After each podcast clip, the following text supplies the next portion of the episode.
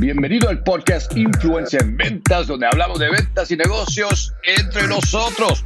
Hoy conmigo tengo un amigo que recién conocí a través, yo creo, de Clubhouse.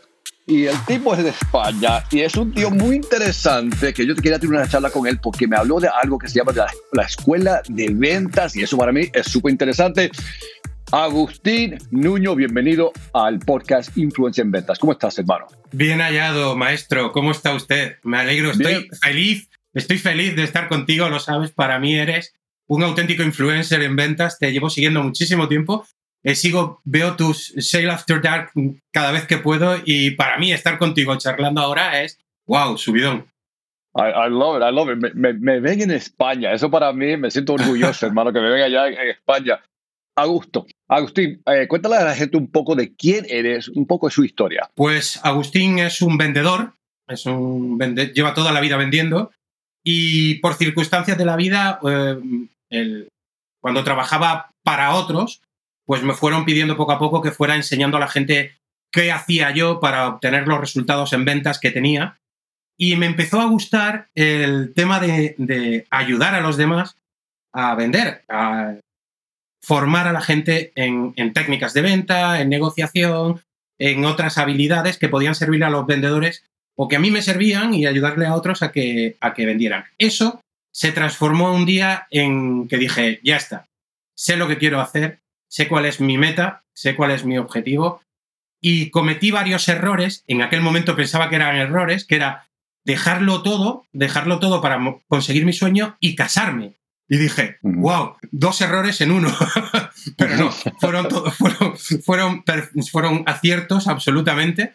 Y monté un, proyecto empresarial en el que me dedico, pues, un poco, bueno, tú estás allí, yo estoy aquí, pero me dedico un poco a lo mismo que tú, ¿no? Intento enseñarle a la gente a vender, intento a la gente enseñarle lo maravilloso que es el mundo de la venta, dignificar como tú dignificas la profesión del vendedor y, empecé con un proyectito. Y al cabo de un tiempo dije, oye, ¿dónde están todos los vendedores de España?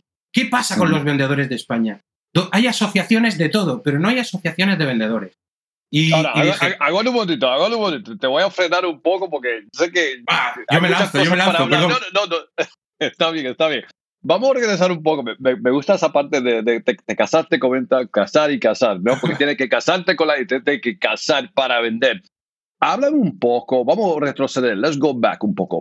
Vamos a hablar de ¿cuándo, ¿cuándo, fue la primera vez que te diste cuenta o cómo entraste en ventas, hermano. A mí me gusta siempre, como si se habla de la historia de, de quién eras antes y cómo llegaste a ser un vendedor.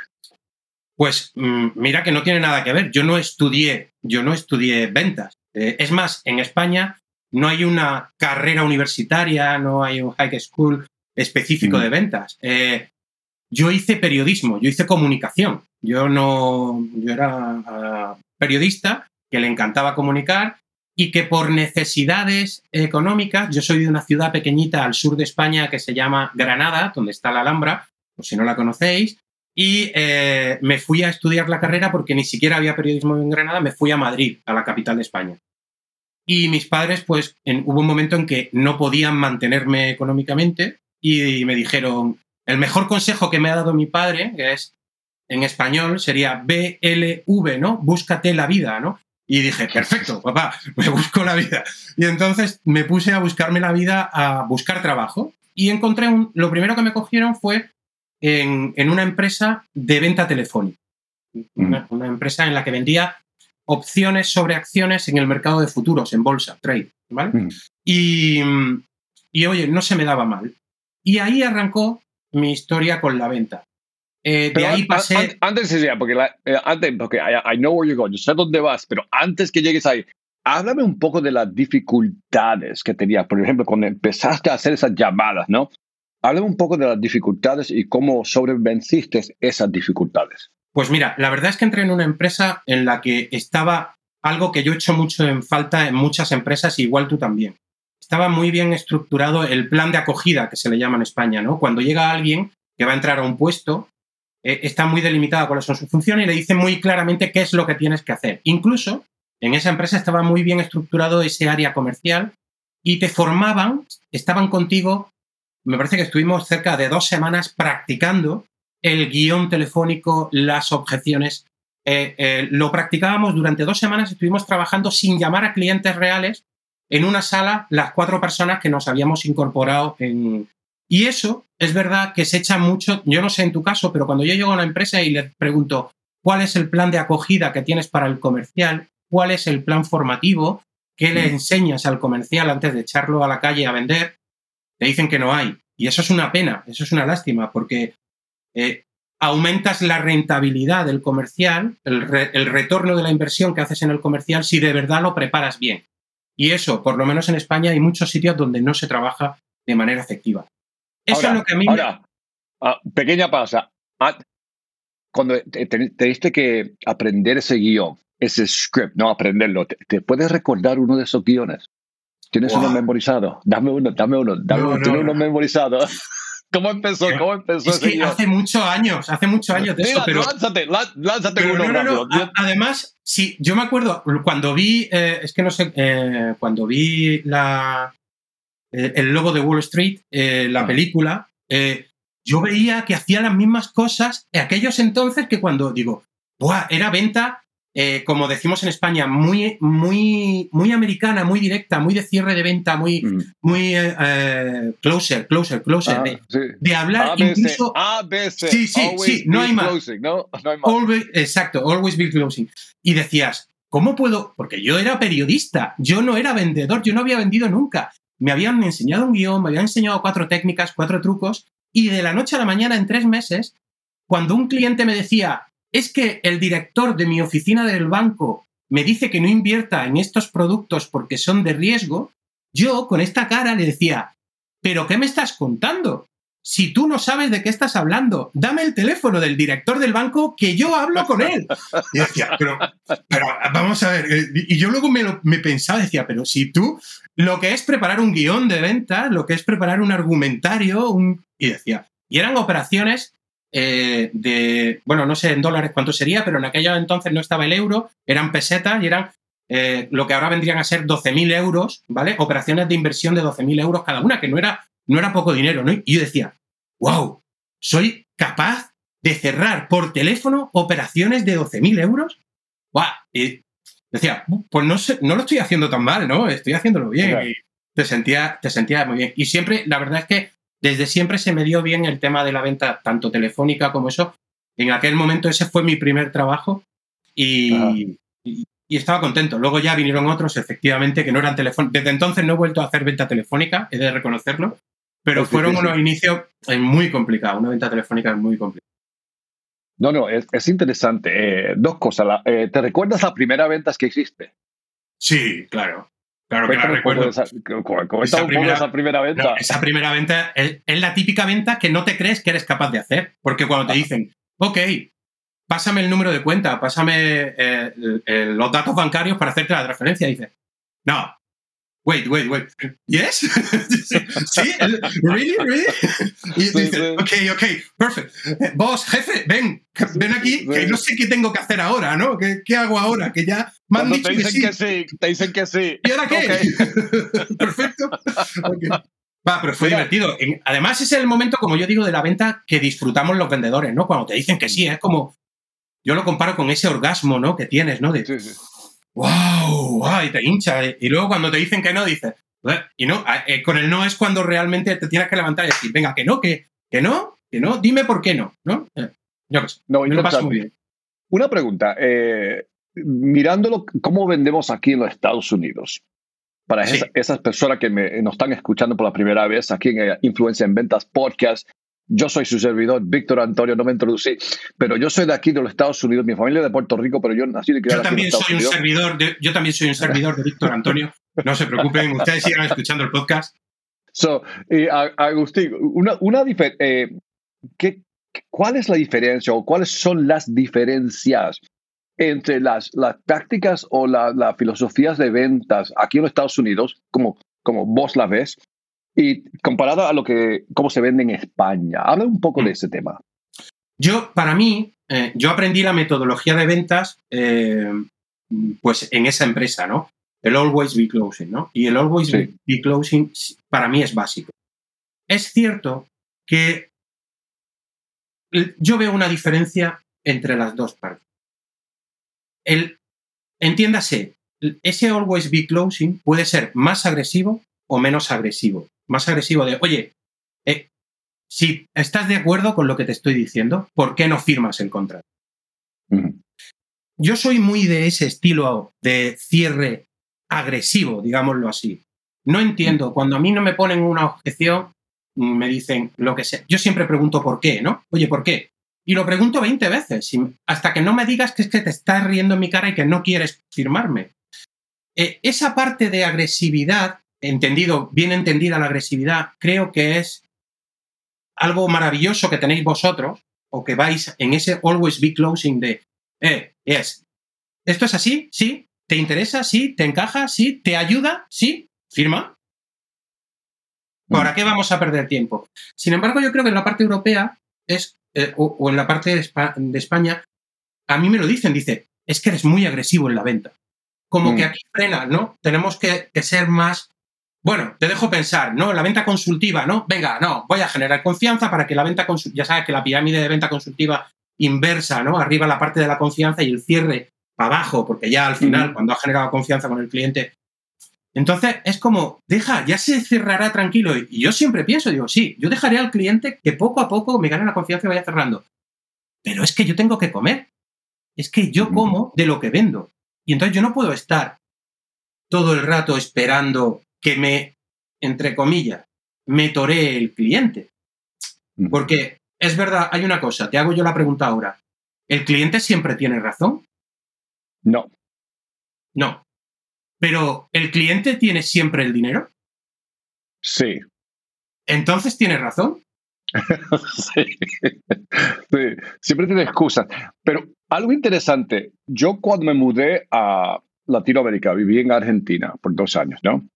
Y manejaba toda la fuerza de ventas ahí. Vi una diferencia, para mí yo vi una diferencia interesante. Por ejemplo, yo trabajé o le vendía la Telefónica de España en Argentina, la Telefónica de Argentina. Y, era otra filosofía de ventas, me di cuenta. Eh, lo que yo vi era muy interesante. Eh, ellos me, miraban a mí como un norteamericano. Tenían razón, ¿no?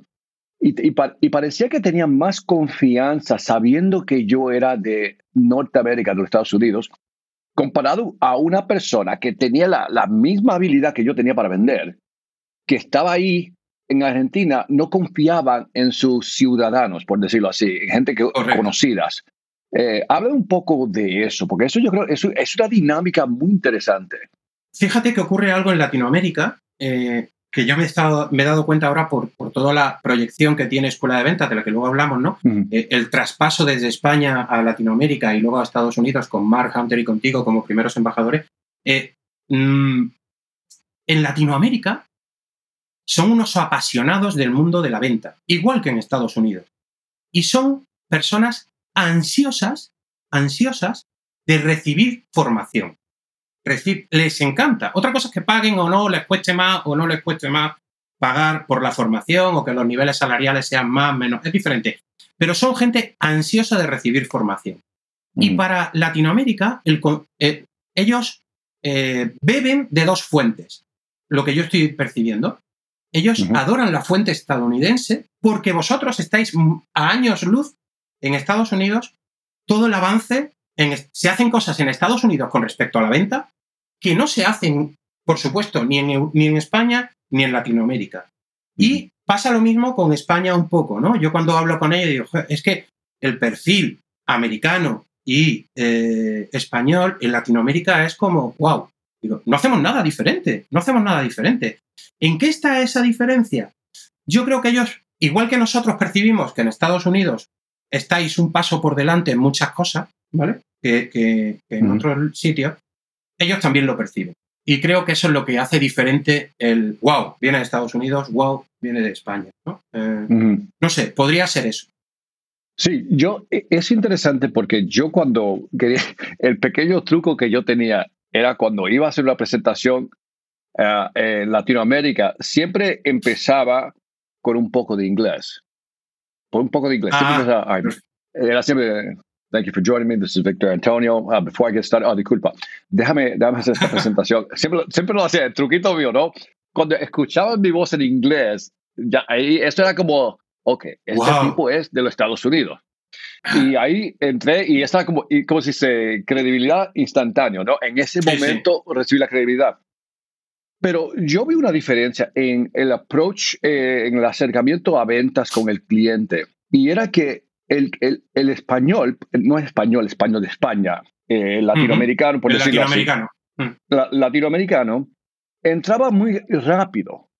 No hacía preguntas y entraba muy rápido a la conversación, donde yo veía como tenía que, ah, ¿cómo se dice? Ir un poco más despacio. Sí, Yo trabajar la- eh, más, trabajar más Sí. la parte de la, de la, de la toma de datos, ¿no? El, preocuparte por el cliente en una Así primera es. instancia, ¿no? Eso es lo que te refieres. Sí. Eh, Estoy de acuerdo contigo. el- sí, sí, el cliente se sentía como esta persona viene a venderme, no viene a Correcto. entenderme, viene a venderme. Y el Correcto. norteamericano tiene una filosofía, déjame entenderte primero, a ver si hay algo para venderte. Era Claro. como un escepticismo, ¿no? Deja, no sé, a lo mejor te puedo vender algo, no sé. Exacto. Vamos a tener una charla. ¿Cómo yo, lo ves? Yo pongo, pues yo pongo un ejemplo que, se- mm, how do you, eh, ¿cómo es el programa en, en- en España? Es cómo lo hacen, How do you make it, me parece que es, Ahí. Sí. eh, que hablan de cómo fabrican las cosas, no sé si la, me imagino que alguna vez lo has visto. Pues en Sí. España yo lo pongo de Ah, ejemplo. inglés, inglés es how it's made. How it's How made. this made, yes, algo Sí, así, sí. ¿no? Yo hablo de modelos de negocio. Tú lo primero que tienes que hacer en ventas, siempre lo digo, es entender tu modelo de negocio. Y tu modelo de negocio no es yo vendo formación, no. Mi modelo de negocio es cómo trabajo yo toda mi empresa desde que me levanto, todas las cosas que hago hasta que consigo un cliente y cómo lo consigo. Y cuando te sientas con un cliente, tú antes de sentarte con el cliente tienes que hacer el ejercicio de intentar entender el modelo de negocio del cliente. Y el Así modelo es. de negocio del cliente es desde cómo cogen y cómo siembran los tomates, a cómo transportan en una cámara frigorífica los tomates, cómo llegan a la fábrica, cómo la maquinaria que tiene está, es- eh, funciona a través de, eh, de Internet de IoT, de IoT, eh, o, de, o cómo, o, o cómo, cómo envasan y cómo transportan y cómo lo llevan todo. Ese es el modelo de negocio del cliente. Si tú entiendes tu modelo de negocio y entiendes el del cliente, sabes dónde va a empastar. Y en el momento que sabes dónde empastan los dos modelos de negocio, la venta está cerrada. Porque el cliente, primero, ve que te has preocupado por él y no que vas a vender. Punto uno. Y cuando alguien se siente así, dice, wow, este no es uno más. Este se preocupa de mis necesidades. Y un empresario tiene tres necesidades solo que tienes que entender bien. Yo lo digo de broma, ¿no? Digo, una, ganar dinero. Yo no me levanto por la mañana para pagar impuestos. Me levanto para ganar dinero. Dos, al cliente con el que te vas a sentar a hablar, le encanta hablar de su libro, de su Ujú. empresa. Déjale que hable de su empresa. Porque cuanto más hable, más fácil va a ser la venta. Y tercero, aumenta el ego. Porque Ujú. todo gerente, todo empresario, le gusta sentirse como que es más. Y al revés, si entiende que hay competencia suya, que tiene algo que a la competencia le está funcionando y a, y a él no, se va a parar a mirar por qué. Sí, le, le voy a agregar algo a ese modelo. Me, me gusta, me gusta el modelo. Le voy a agregar algo que yo no veo en el proceso de muchos vendedores y es provocar ese pensamiento que dice que donde tú le dices al cliente, esto a lo, mejor no lo estás viendo de esta manera. Te quiero dar una, una perspectiva única. ¿Lo has pensado así? He visto esto. ¿Qué Perfecto. piensas de eso? Fantásticos. Yo, lo- yo a eso le digo que, que a los vendedores que utilicen la imaginación. El imagínate con el cliente es básico. Imagínate que ocurre esto. ¿Qué pasaría si tu empresa adquiere este producto? ¿Qué ocurriría si tus comerciales que no se han formado en un año hacen una formación de reciclaje en ventas? ¿Están llegando a objetivo? Sí. ¿Qué pasaría si llegar, si llegase Víctor Antonio y les diese una formación nueva? ¿Qué ocurriría? Pues no sé, ¿qué pasaría? ¿Qué pasaría? Oye, pues si, si lo están haciendo bien, pero mejoran, habría un aumento de ventas, ¿no? Está, calcula el retorno de la inversión de contratar a Víctor Antonio por 5 millones de dólares. Está, no pasa Sí, sí. nada. Perfecto. Sí, sí, y, y- y quiero entrar un poco más, ir alargando un poco más. Cuando nosotros vamos a ver un cliente, muchas veces el cliente no sabe dónde a lo mejor no está tomando ventaja de una situación para ganar más mercado, market share, ¿no? A lo mejor no, no sabe dónde está perdiendo dinero. Y ahí es donde nosotros como vendedores, vendedoras, tenemos que entrar y decirle, mira, aquí es donde estás perdiendo dinero, aquí es donde puedo ayudar. Saber, saber ya dónde le puedes ayudar al cliente, en vez de llegar con 100 preguntas, le hace, ya tú estudiaste el negocio de la persona. Ese es ese es, esa es la clave, estudiar antes de llegar al cliente todo lo posible mm. del cliente. Porque si sabes todo del cliente, incluso si sabes dónde le puedes ayudar, esa es la labor que tenemos los vendedores de consultores, ¿no? Esa parte de consultoría, de consulting que hacemos los vendedores, no, cuando ponen la tarjeta eh, Business Develop Consulting, no es, eh, mm, no es por, no, es que tenemos que hacer una labor de preocuparnos por ese modelo de negocio y entender dónde está fallando, en qué punto de la cadena del modelo de negocio del cliente está fallando y cómo nosotros podemos hacer que deje de fallar. ¿Para qué? Porque en el momento que tú le dices a un cliente, lo ves así y le hablas de manera diferente, dice, oye, cuéntame cómo es tu modelo de negocio. Cuéntame cómo ganas dinero tú. Esa es una pregunta que muchos comerciales no hacen en la primera visita. ¿Por qué? Porque les da miedo. Pero, una, pregunta, pero una pregunta, te, voy a, te voy a retar un poco, a ver, a ver si va a ser. Porque el, vendedor o vendedora debe saber ya el modelo del negocio antes de llegar al taller del cliente. ¿Correcto o no? Estoy equivocado. Claro que sí. Por lo menos tiene que haber pensado en cómo cree él que será su modelo de negocio. Y ojo, Víctor, que nadie me venga diciendo que es que yo cómo voy a saber todos los modelos de negocio del mundo. Discúlpame. La distribución tiene un modelo de negocio. La industria tiene un modelo de negocio las empresas pues eh, eh, tecnológicas tienen un modelo de negocio. No habrá más de 5 o 10 modelos de negocio. Lo único que hay, maneras diferentes de enfocarlos. Piensa un poco, una vez que sabes uno, ya sabes todos. Así, no, no, te voy a aplaudir. esa respuesta me encantó porque es exactamente lo que yo pienso. no hay tanto, hay como se dice, hay uno, número, unos ¿cómo se dice? El total number, un número total, número total de modelos de ventas, ¿no? Y podemos entenderlo, es bien fácil. La gente quiere ganar más dinero, reducir su gasto, gasto y expandir su market share, ¿no?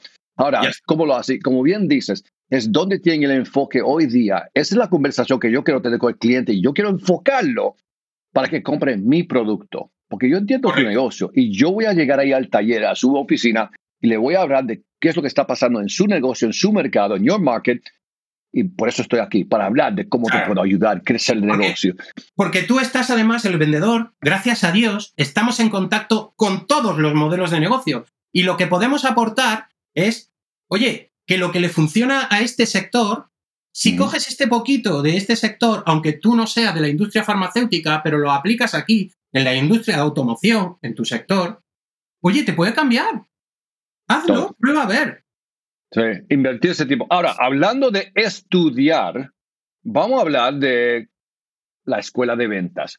Habla un poco de cómo, cómo, de dónde salió esa idea y, bueno, hablan un poco de eso.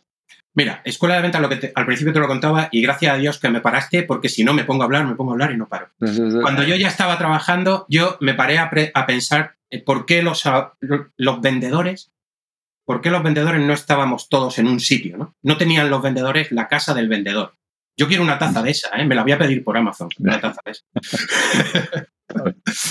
y, me di cuenta que no había, una, no había ningún sitio donde todo... Había mucha asociación de marketing, marketing, marketing, marketing, mucho marketing, pero no, había ventas, no había sales. Eh, y, y marketing fagocitaba, cogía a la gente de ventas. Y perdónenme usted, pero tenemos que trabajar juntos pero marketing y ventas no es lo mismo.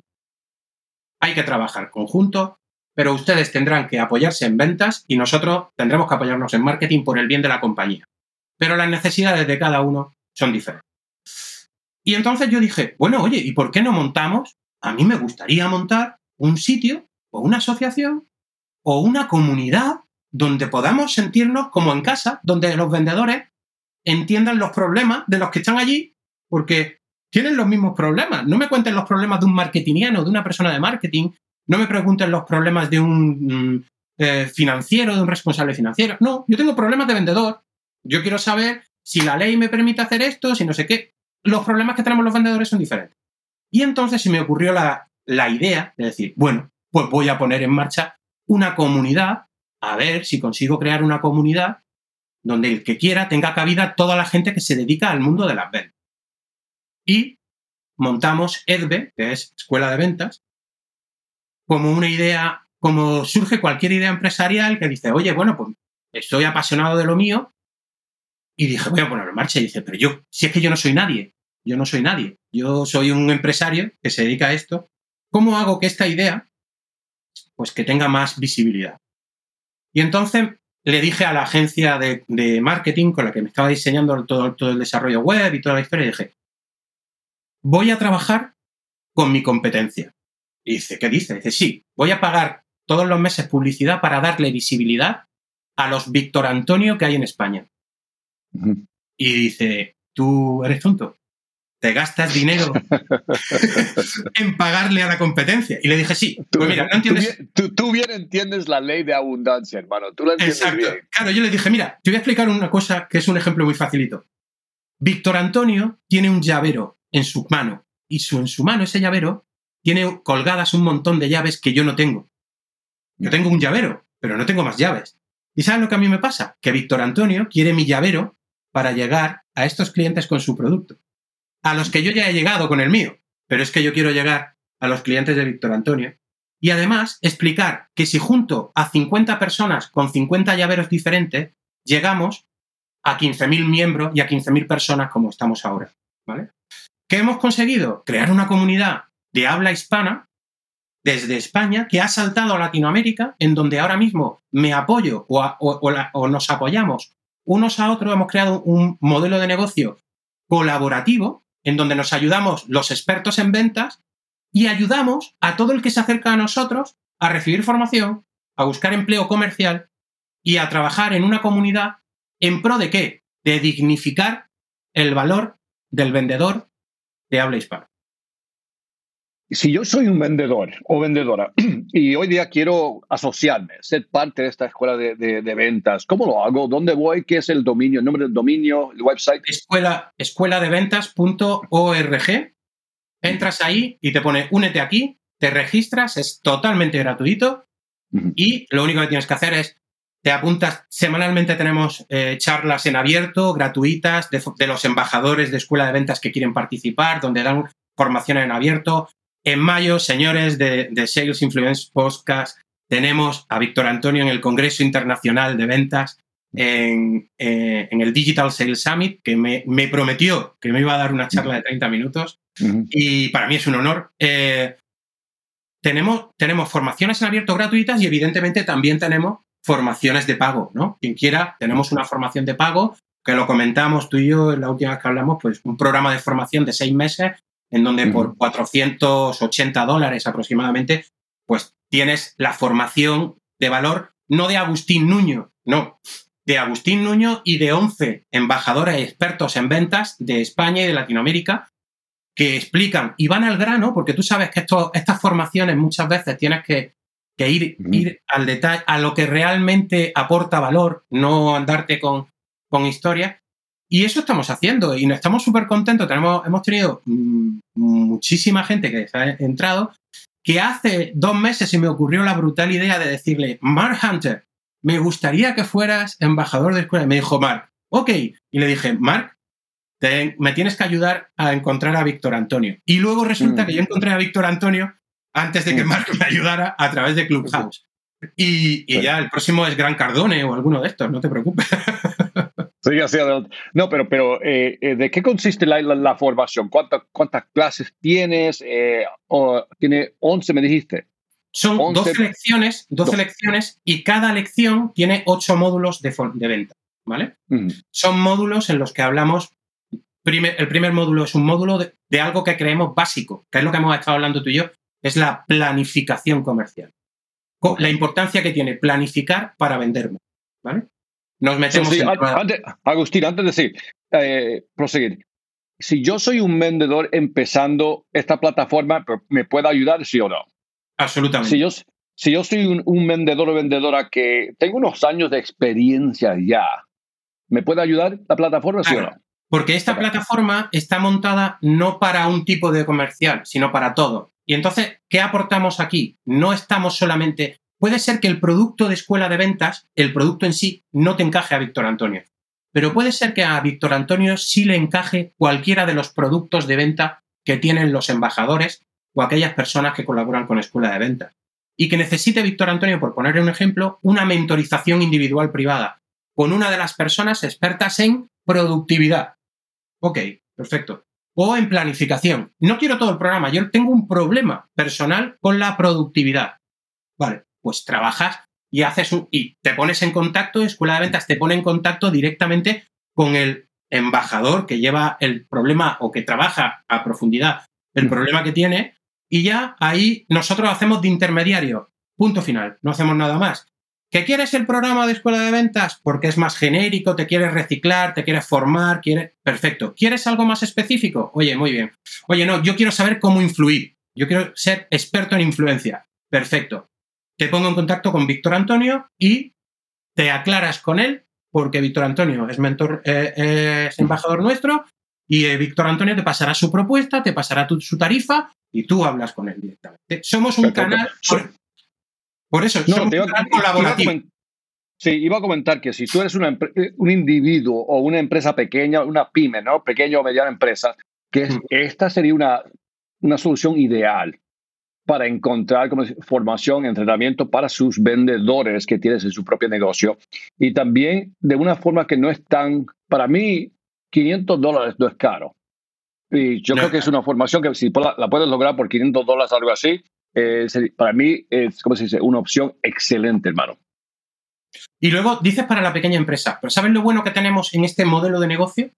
Mm. En el que, eh, que cuando llega una empresa grande, por ejemplo, una empresa de aquí como es Hyundai, que Hyundai, los coches, que te supongo que los conoces, allí también están, por aquí Hyundai a nivel de España, o Leche Pascual, bueno, multinacional, una gran empresa, ¿qué hacemos nosotros? Ahí no puedes llegar con un programa de este tipo. Pero sin embargo, nosotros, como somos tantos, le decimos a Pascual, oye, mira, a Pascual al que sea, tenemos toda esta gama de docentes. ¿Qué quieres que te hagamos? Porque todos somos expertos en ventas. Te voy a poner en marcha tu propia escuela de ventas. ¿Qué te parece la idea?